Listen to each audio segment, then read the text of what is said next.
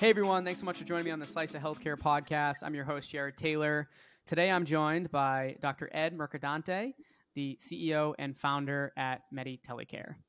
And he's back once again. We're excited to have you on. How's it going?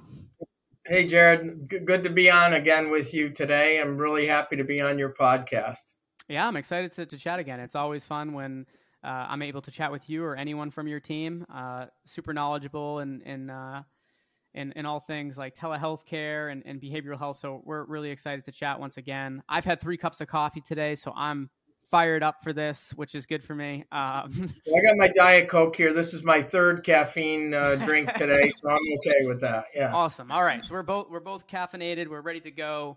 Uh, really, what we're going to cover today, and just the audience, I'll I'll put in. Ed's Ed's been um, you know on in the past we'll tag that in the uh, in the show notes so they'll be able to see your past episodes. But really today we're going to have a conversation on uh, on really older older adults and like access to care and some of the major problems um, that you've been seeing. And uh, we're going to have you kind of start off uh, at uh, i'm going to give you the floor to kind of talk about this core issue and we'll kind of keep it keep it nice and casual but have a conversation about it yeah, Jared, I'm really passionate about this, right? Because maybe I'm an older adult, so that probably defines that. But, um, you know, older adults in America who need health care um, have a hard time accessing health care.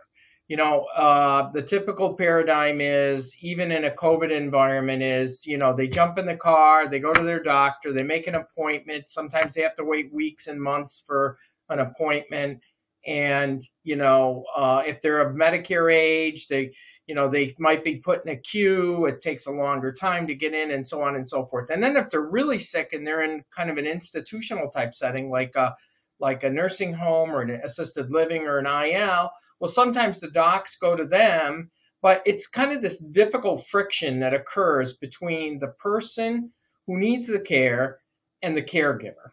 So why I, I kind of uh, was attracted to teletechnology and telehealth is because it's a frictionless type of encounter and it, disin- it disintermediates or disrupts the paradigm that, that we have today. The other thing is older adults are mostly seeking treatment of what I call sick care, right? The, the only time they go to a doc or the only time they see someone is a, a, around some kind of a sickness, whether it's an infectious disease or something happening, arthritis, a behavioral health type of condition, something like that. Where I think teletechnology plays a huge, huge role is breaking down the barriers and not making it just a sick paradigm, making it more a wellness paradigm.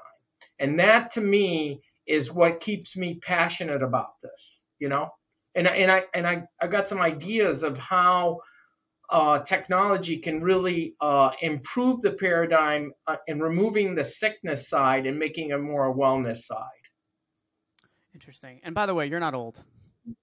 No, I'm not. I, I yeah, agree you, with you. You, you can't know? say that. You're. It's. Yeah. That's. Come on. That's crazy talk. Um, no. um, and and basically what you and I are going to talk through a little bit today is uh, as we kind of go through some of the things that we've outlined kind of ahead of this call.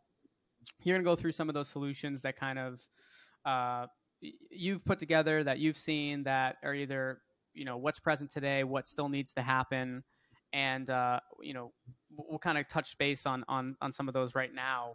Can you talk us through why you know in your your mind, one of the, one of the big solutions here is basically more frequent access to medical care via telehealth. Like, how does how does having telehealth via a video link or through one of these mobile apps, like, how does that actually start to help the problem uh, in your eyes? Yeah. So, so today everybody devi- de- defines telehealth as this video link, whether it's a Zoom type link or it's a link that's that's kind of the synchronous video, which obviously that is an important component to be able to talk to your caregiver, see your caregiver, have a dialogue, have a, maybe a more mature dialogue rather than a telephone call, and really um, that caregiver can see where you are and and and um, what your issue is and that kind of thing. But there are so many more what I call digital tools that can help that caregiver improve long run uh, outcomes for you and maybe prevent something from happening. So one of the things that we've embraced here at MediTelecare is digital risk assessment behavioral health tools. Okay, so for example, we have something that we call the Medi Review. It's a digital risk assessment tool that we can um, basically put any patient through on a digital basis, and it assesses six core attributes of measuring whether the person has a very serious behavioral health issue, a mild issue, or, or something that doesn't even need care right now. And it measures things like, you know, the current symptoms, um, the something called the BIMS measurement, which measures for cognitive impairment or cognitive issues, right? Every older person post 60 years old starts thinking about, you know, it's not whether you forgot where you left your keys, it's whether you forget what, what a key is for, right? The cognitive impairment dilemma. Um, PHQ-9 is a is a is a, a test that a behavioral health specialist will give to someone to measure depression. A lot of older people are suffering from depression. Um, PTSD screening, um, and that can be defined as TBI screening as well, tra- traumatic brain injury or PTSD being post-traumatic stress uh, disorder which is true in older people a lot, especially if they've got a loved one that that died or something else happened in their life. Okay. Um, previous medical history and diagnosis is important, and then obviously their medication assessment. All these things can be done digitally now. We've developed our own tool, for example, to do it digitally and actually pre- re- report back on it. Create a report card that we can give to other caregivers um, that are working. So if the if the resident or patient is in a skilled nursing center, or if they're in assisted living center, or if they're they're help working with a home care person, we can give that report to them, you know, on a permission basis, or we can give it back to them directly and trend it. So that's kind of an important and cool thing to be able to trend where you are on something. Um, so that that that's that, you know that whole digital risk assessment area is is a brand new area of teletechnologies. Um, and then i've got some other things here and i don't know if you want me to keep rambling or what. I want to i want to keep hearing i know if i'm going to speak for the audience here right? Because they, they don't have a, a, voice right now. They're just going to tune into this after but uh, I, I, like where we're rifting right now so if you can give us give us a couple more and then we can kind of uh, okay. have the conversation go from there Okay, well, another big, big area right now is is the whole area of what I call chronic care management, or or um, and, and and in my environment, in the behavioral health environment, it's called behavioral health integration, and that's all done digitally as well. And that's when you have a care coordinator who is working on a digital basis with a patient in between the normal visits, right?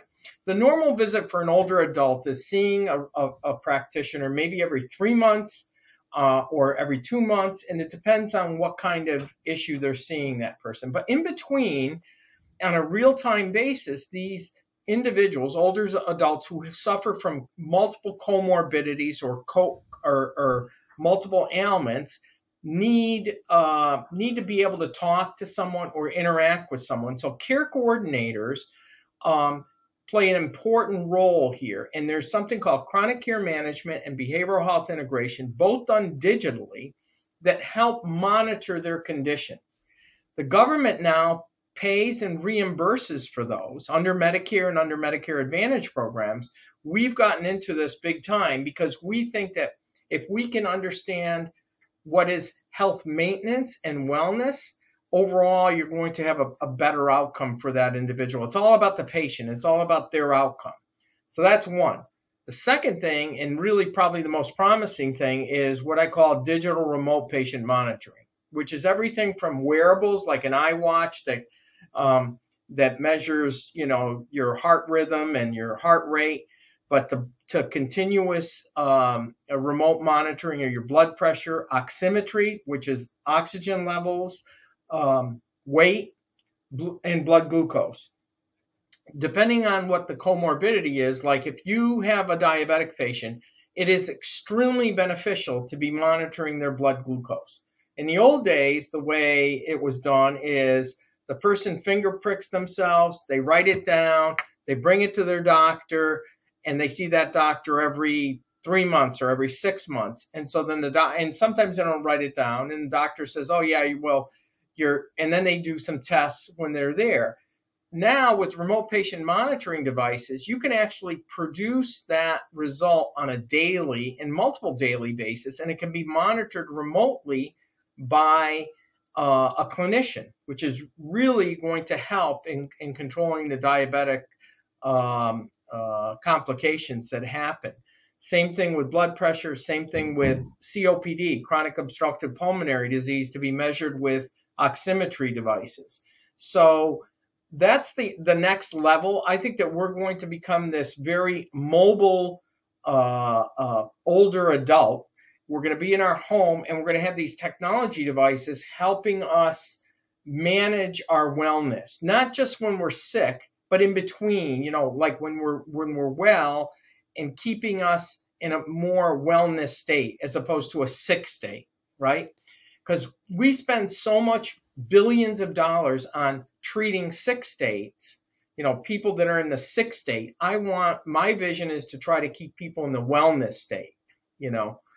Um, and, and, technology does that and can help us with that. In, in terms of, and, and I love that vision, by the way, because it's uh, so much of healthcare, especially in, in America, right, is treating people that are, are very sick or already sick, and uh, still not enough is spent on uh, the preventative care aspect, making sure that people are staying healthy. Because um, it's a slippery slope, right? Once you go down that unhealthy path, uh, is where things can really start to stem off from that. But it, when when I look at the space and, and based on how I've been following it too, are there certain things that I, I know my opinion, right? I've seen there's some things that need to to change as far as regulations, right?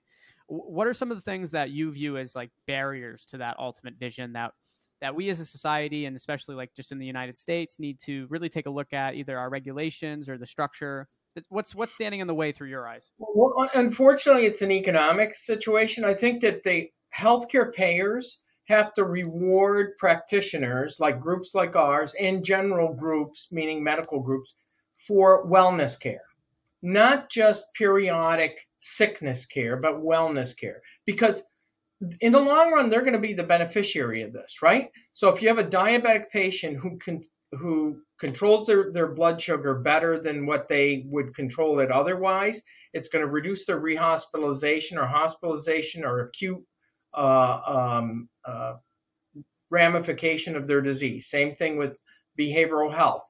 If you can work with them, you're going to reduce the incidence of them being an acute type of mental health crisis.